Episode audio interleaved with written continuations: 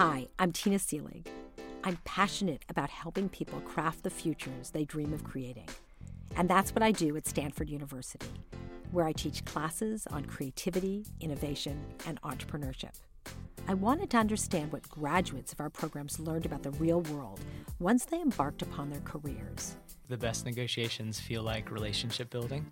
Things they wish they had learned when they were in school. How do you define a language, a common language that the team can use? So I asked them. That's what we're doing in this new podcast called Leap.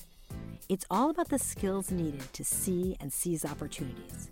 In each episode, I'm going to talk with two alumni from different stages of their career about the soft skills that have allowed them to thrive, how to negotiate. We may not be negotiating all the time, but we're probably negotiating more than we realize. How to work on diverse teams. If you can create a culture of candor, then you can often create an environment which you can actually solve any problem. And how to discover your superpower.